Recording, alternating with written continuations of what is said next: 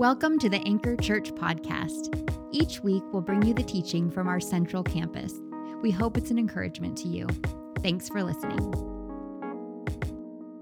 Uh, if we haven't met yet, my name is John. I'm the executive pastor here at Anchor, uh, which means usually I get to hang out here on a Sundays, but sometimes I'm across town at our Lincoln congregation, helping out there. We're doing some stuff with our online congregation as well. There's some of you watching on the live stream right now. Uh, and we are here for week two of our fourfold series where we're taking four looks at the person of Jesus. And today we are talking about Jesus as a sanctifier. So, we're talking about this concept called sanctification.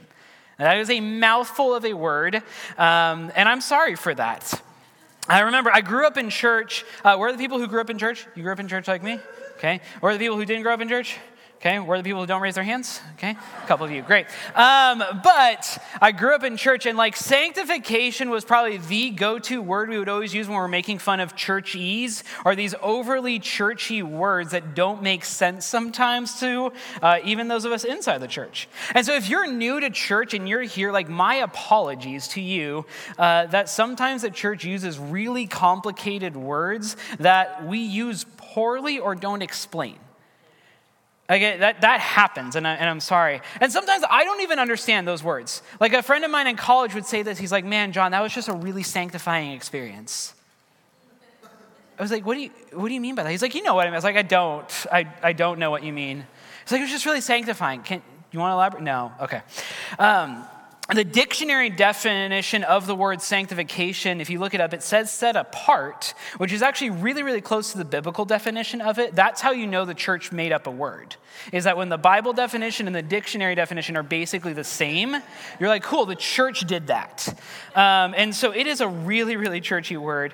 Um, but this concept of being set apart or becoming set apart and becoming more like Jesus in a set apart way is really important. And it's a unique concept. It's a concept that is unique to Christianity, and so I get why the church coined its own term for it.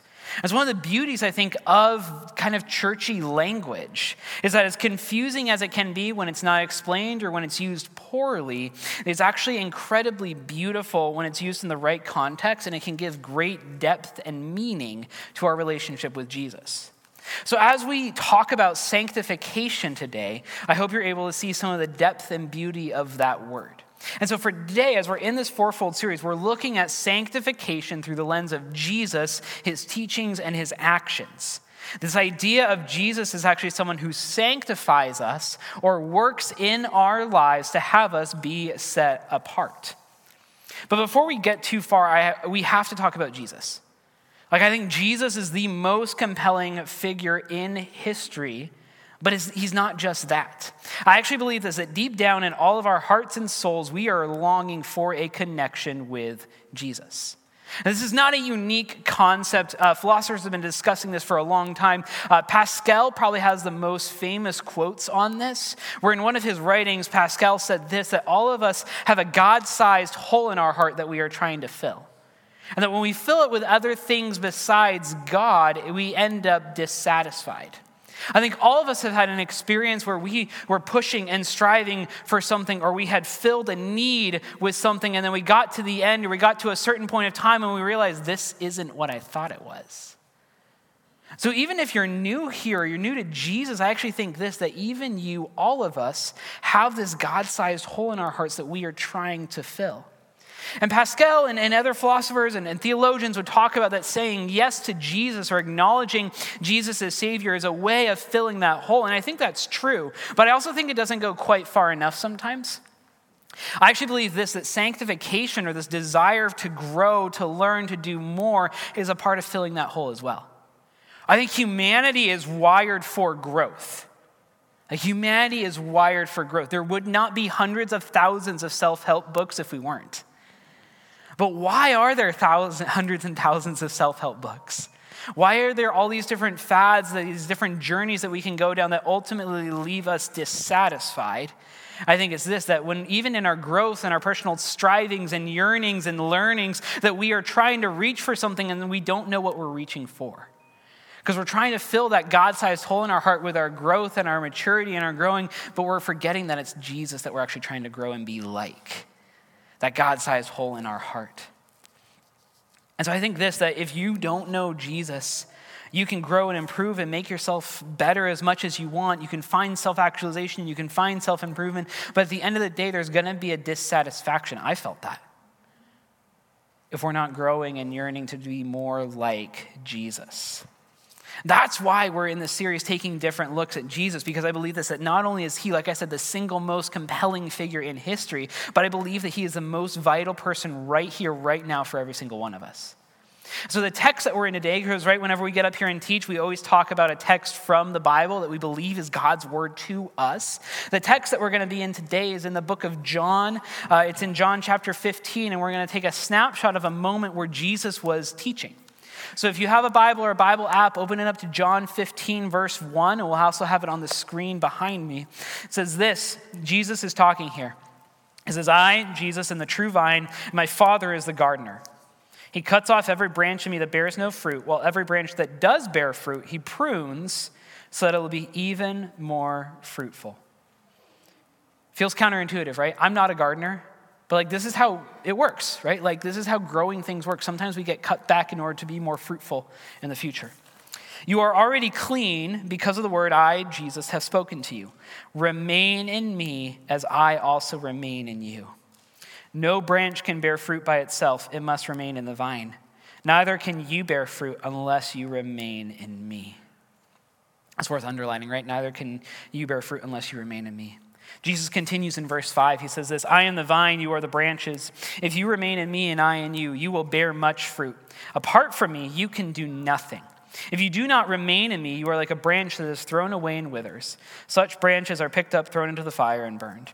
If you remain in me, and my words remain in you, ask whatever you wish, and it will be done for you. This is to my Father's glory, that you bear much fruit, showing yourselves to be my disciples. As the Father has loved me, so have I loved you. Now remain in my love. If you keep my commands, you will remain in my love, just as I have kept my Father's commands and remain in his love. I have told you this so that my joy may be in you, and that your joy may be complete. There's a lot going on here, but we have Jesus using this illustration that He is the vine, we are the branches, God is the master gardener who cares for us, and that Jesus and God have this idea that out of our faithfulness to God and Jesus, we will see lasting fruit right? And so this process of growth is really sanctification. And so today we're going to talk about three kind of stages of sanctification. We're going to spend a lot of time on the second one, uh, but the first stage is this sanctification happens first when we say yes to Jesus. When we say yes to Jesus. Now, Pastor Susan did a great job of talking about this last week. In verse 3 of John 15, it says this We are already clean because of the word Jesus has spoken to us. You see, we, we have everything that we need through Jesus and the words he has spoken us to be clean in the eyes of God. And if that language is unfamiliar, a, a breakdown of it is this, is that all of us are broken. All of us make mistakes. All of us are imperfect. And normally those imperfections would mar or blemish our character. But when we say yes to Jesus and the gift of salvation and freedom that he offers us, we are clean in the eyes of God. And again, we talked about that last week, but it's important to say this that I actually believe that the process of saying yes to Jesus is actually a process of sanctification as well. Because when we're saying yes to Jesus, it means we're saying no to doing things on our own. And that's hard. Like we are, we're Americans, right, by and large in this room. Like we have this, this history of pulling ourselves up by our bootstraps, being independent, doing these things on our own. So the idea that we would need a savior is sometimes hard for us to acknowledge. But we do have to acknowledge that we need saving and that we can't do life on our own. Like we will mess it up.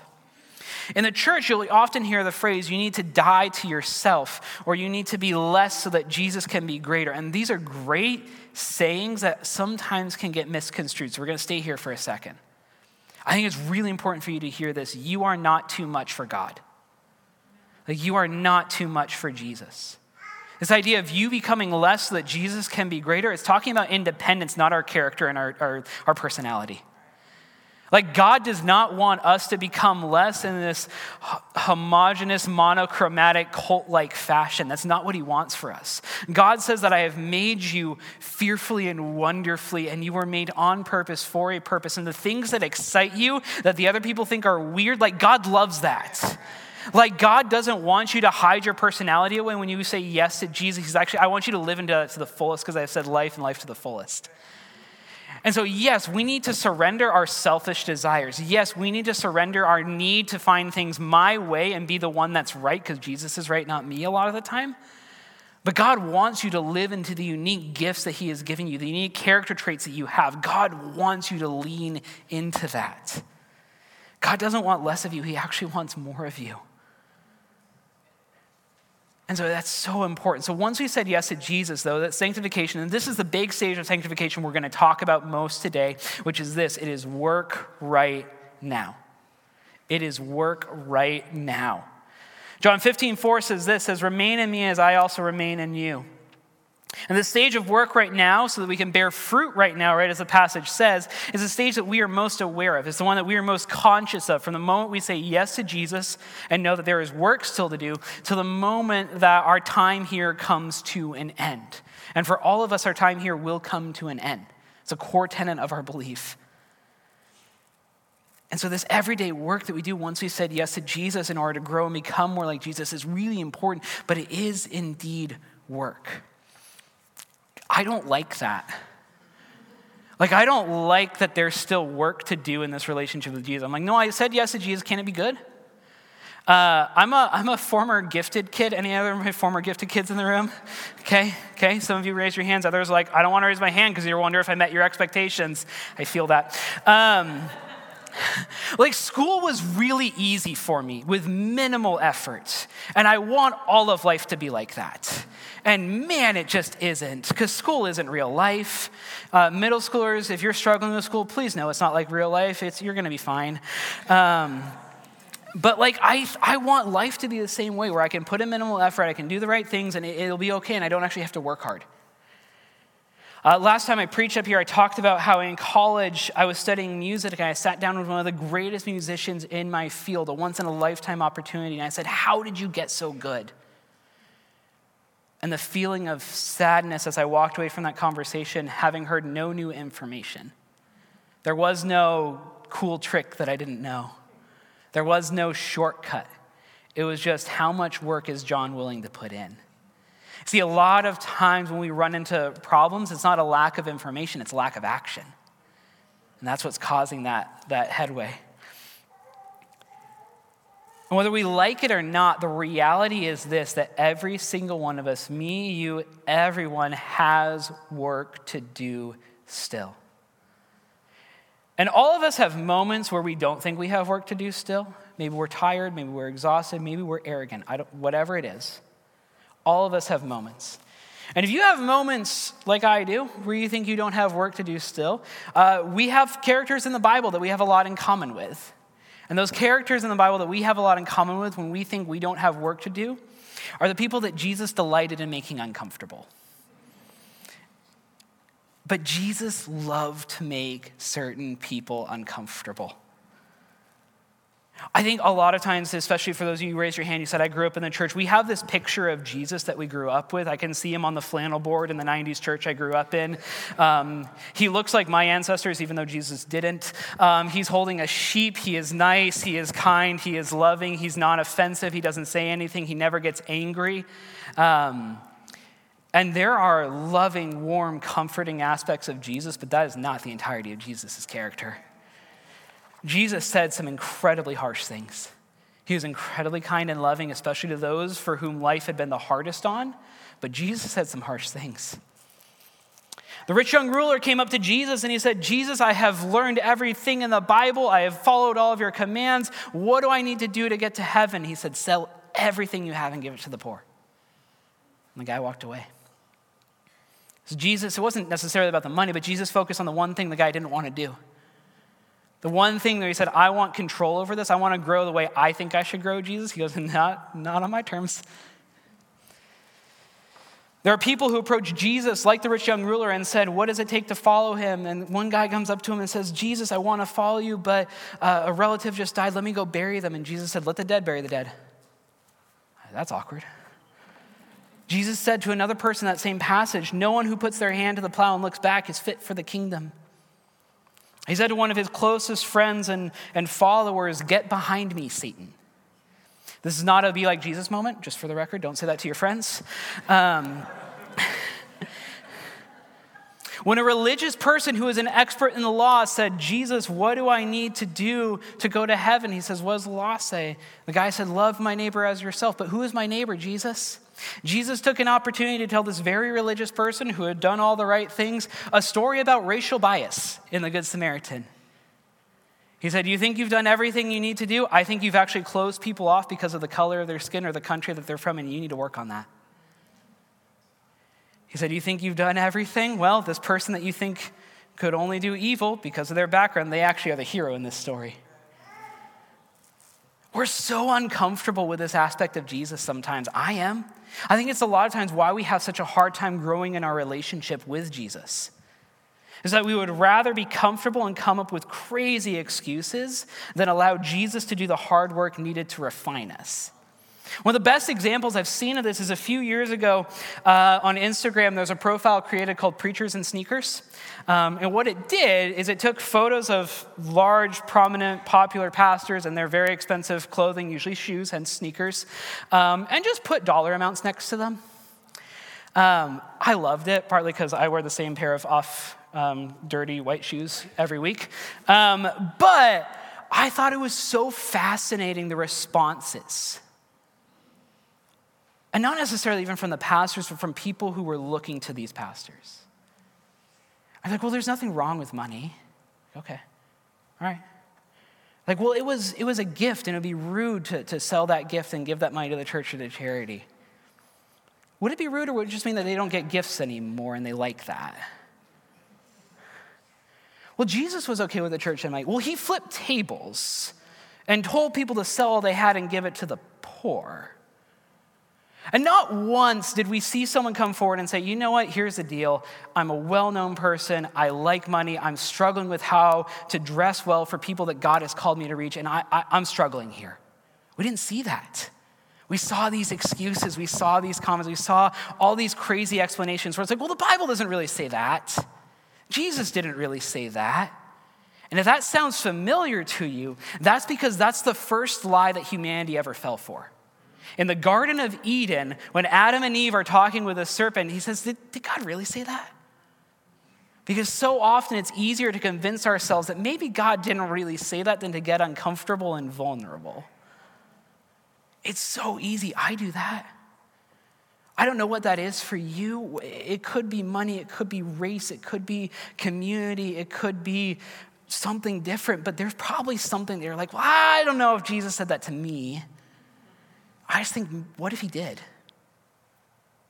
What would it mean for us? You see, when we refuse to acknowledge that we also have work to do, that's where we get the allegation that the church is full of hypocrites. Like, why do people say the church is full of hypocrites? Well, it's because we say you have work to do and I don't. That feels hypocrite, right? Like, that feels like a fair critique when we do that. There's a, a, a, friend of mine who was a pastor I worked with, and he would talk. He told me the story. He was one time preaching about how we all have blind spots. And we need to lean into community and Jesus to find those. And a, and a guy came up to him after the message and he said this. He goes, Well, yeah, I, I think we all have blind spots, but I know what mine are. Like, you're not a car that you can walk around. Like, you, it's a blind spot because you can't see it. But we do that, right? Like, we do that. We're like, well, yeah, you know, I know I have trouble with money, but like, I never have any issues with race. Like, I, I don't ever have any issues with that. I, I know I kind of need some work in this, but that's it. Those are all the areas I need fixing.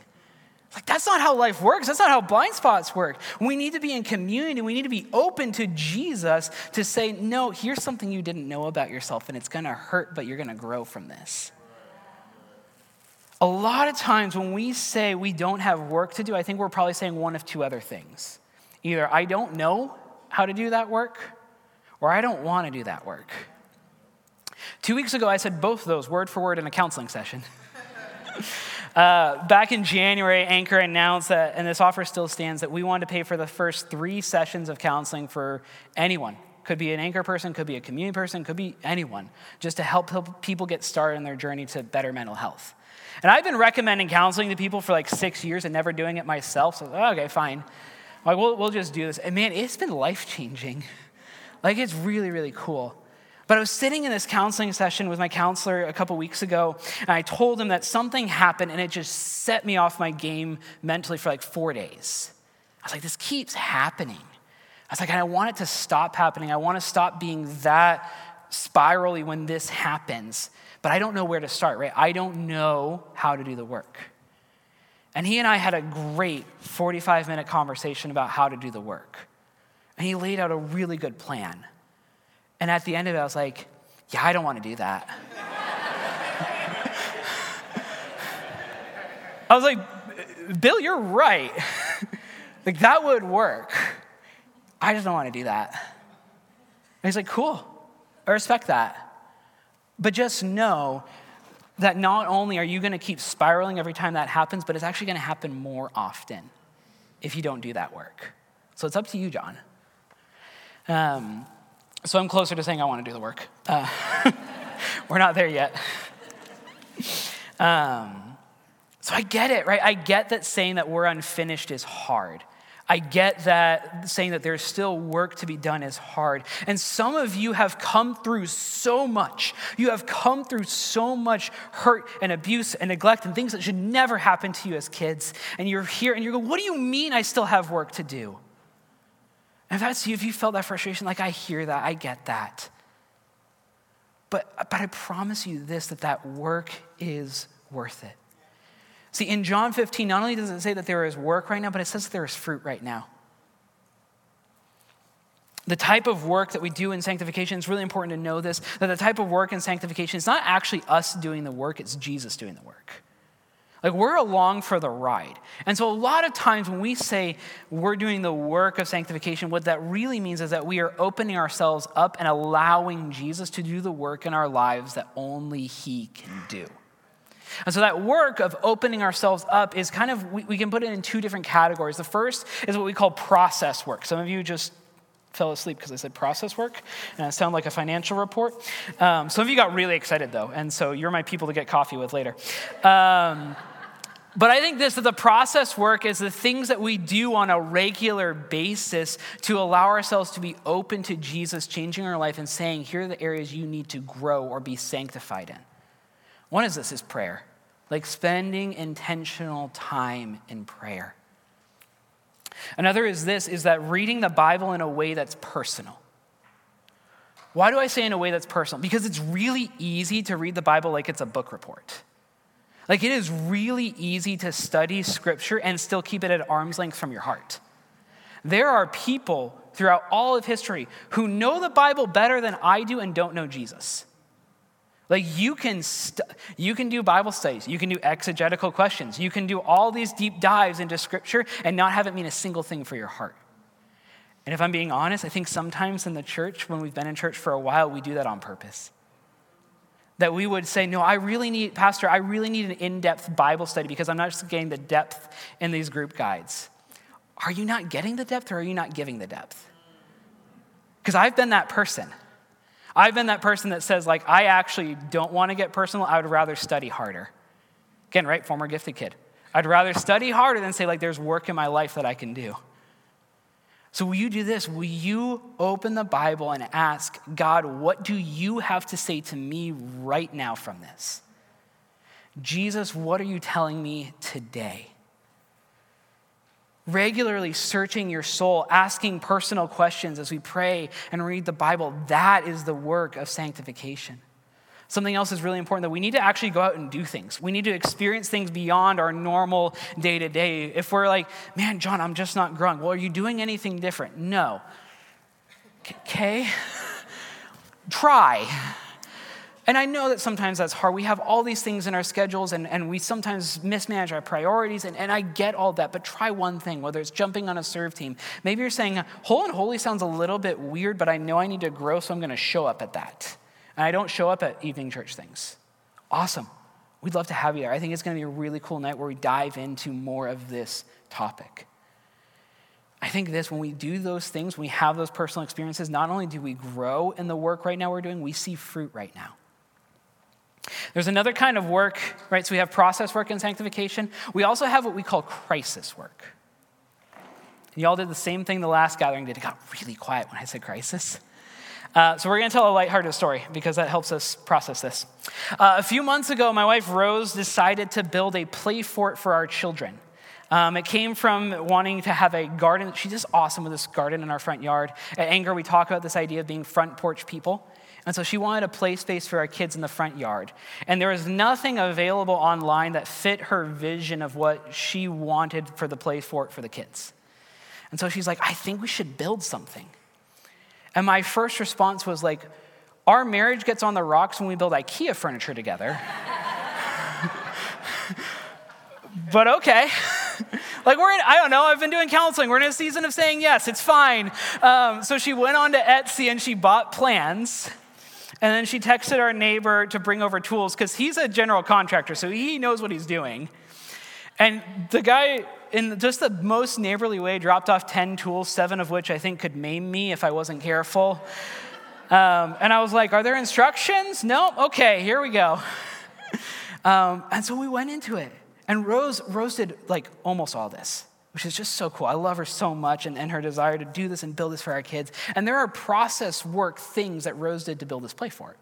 Right? She, she got the, the supply list. She went to Lowe's and bought all the lumber. She made the cut. She did the measuring, all those types of things. But there are also crisis work moments on this play fort, guys. We have never mixed concrete before. the guides are not great. and there are moments where you go, is that, is that the right consistency? Well, now it's like water and it's pouring and we're, we're whole, so like we hit a crisis point with the concrete, but we figured it out. Uh, there are moments where we look at the plans and we go, the railing in these plans does not seem to obey any of the laws of gravity or balance that I understand. So, what do we do next? Uh, the stairs was, a, was an odyssey, a crisis moment where Rose would come in and go, I just, I don't know what I'm doing. This is too hard. Maybe we should, like, I, we're just stuck. But we have this half finished thing in the front yard, right? So we have committed and we had to finish it. And guys, there is a special kind of fruit and joy that comes from finishing something that caused you a crisis. There, is there are moments now where we get to sit outside in the evening with a chilled beverage of choice in our hands and look at the play for and go like, we built that. See, now it's we built it because I helped a little. Um, there's these moments of like, I can't believe we actually did it. And we get to see the fruit of it. We get to see our neighbors' kids come over and play with it. We get to see our, our kids' friends come and play with it with them. And we get to see our kids be out there and interact with our neighbors in this really like picturesque moment that we just love. Our kids yell and scream, so that's not so picturesque. But like that moment's cool that we get to have with them. And guys, there are moments in actual real, it's not a real crisis. Like there are moments in real crises that you get to see this too. When we lean in to Jesus in moments of crises, it grows us in ways that we can never imagine. My wife and I had a different crisis about a year into our marriage when she was diagnosed with severe depression, and it just set us completely off kilter. We didn't know what we were doing. We didn't know how to deal with it. So we did what we thought we could or maybe could do. We leaned into our church and to Jesus. And on the other side of it, guys, I've seen so much fruit from that. Our marriage is so strong because of that time. And because of that growth, that's, that's fruit right now. Our kids are growing up in a healthy environment where dad talks about counseling and they know it's okay to talk about their feelings. That's fruit right now.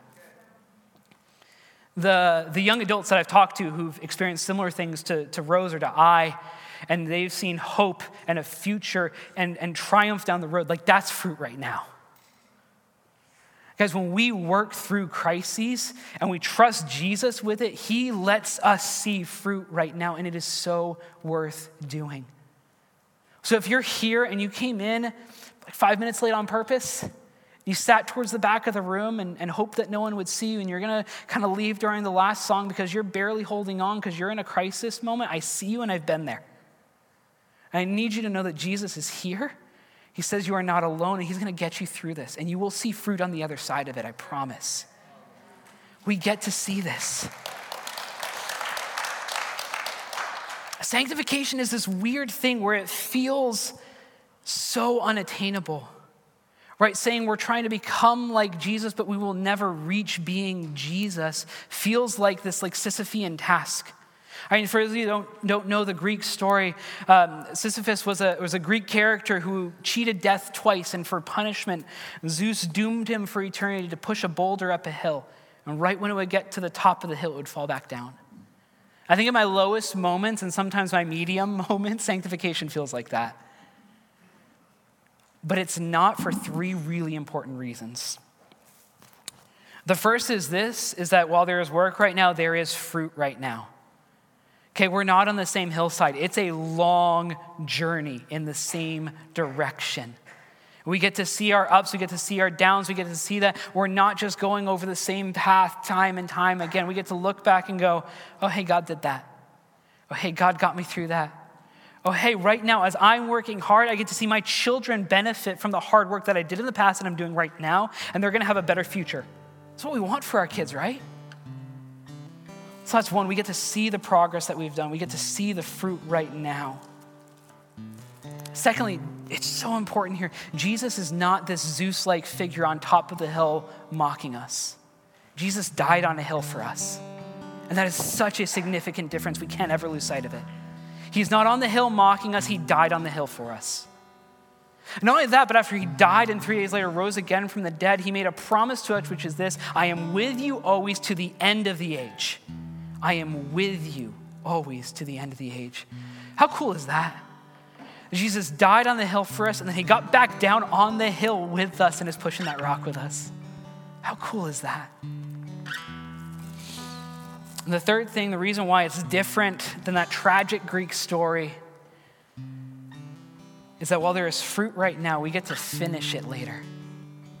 Jesus promises this that, that right now, the fruit that we're seeing right now, where he says this, that, that your joy may be complete, that's not going to happen on this side of heaven. Our joy will never be complete on this side of heaven. That's so important to remember. Because we think our joy is supposed to be complete on this side of heaven, man, that's demotivating. I just get bummed out. I'm like, is this all there is? The world's pretty broken. But Jesus says this He says, sanctification is finished in the future. John 15, 11, your joy may be complete. That's why Jesus does this. This isn't the finish line. There is a moment, a day will come when there's going to be a new heaven, a new earth, and a new body for our souls. And the really cool thing, that God sized hole in our souls that we've been trying to fill, that's the moment it will be finally filled in. That's the moment it'll finally be complete. That's the moment that Jesus says sanctification is done. You are like Jesus, and we get to look to that someday. What we remember with communion is that promise. As the band sings this song, we're going to have an opportunity for you guys to come to the front or the back of the room and, and partake in communion. And communion is available here for anyone who said yes to Jesus, even if today is the first day that you said yes to Jesus. Also available during this time, we're gonna have we're gonna have people that are wanting to pray for you. They're gonna be at both these black walls in the front of the room. Maybe you need prayer because you're saying, I want to say yes to Jesus today. We'd love to pray with you. We'd love to pray with you and have this be the first day of the rest of your life, no longer trying to do things on your own. Maybe you need prayer because you're saying, I need prayer to have courage to do the process work of sanctification. I need courage to open myself up. I need courage to open the Bible and actually open my heart at the same time. Maybe you here, though, you need prayer because you're saying, I'm in a crisis moment and I don't see the end line. Doesn't look like there's an end of the light at the end of the tunnel, just looks like it's blocked off, and I need someone to pray with me so I know I'm not alone. We would love to pray with you today. You guys stand with me as we, as we pray and go into this time of, of song and communion and prayer. God, we thank you for your word. We thank you for Jesus who, who came and died for that brokenness. We thank you that he rose again three days later. We thank you for the freedom the believing in that offers us in this life and eternity. God, we thank you that you say, well, there is work right now that you, Jesus, are our firm foundation, that we can build our lives on you, and that you are with us in the process and in the crisis. God, above all else, we thank you for the future hope that you have offered to every single one of us. God, I pray this that if there's anyone here who's struggling, that they wouldn't leave without praying with someone else. It could be someone at one of the prayer stations, it could be someone in their row, but God, that they wouldn't leave without praying with someone else. God, I thank you that your design is for us to never be alone and that you promise that you are with us to the very end. In your name, amen.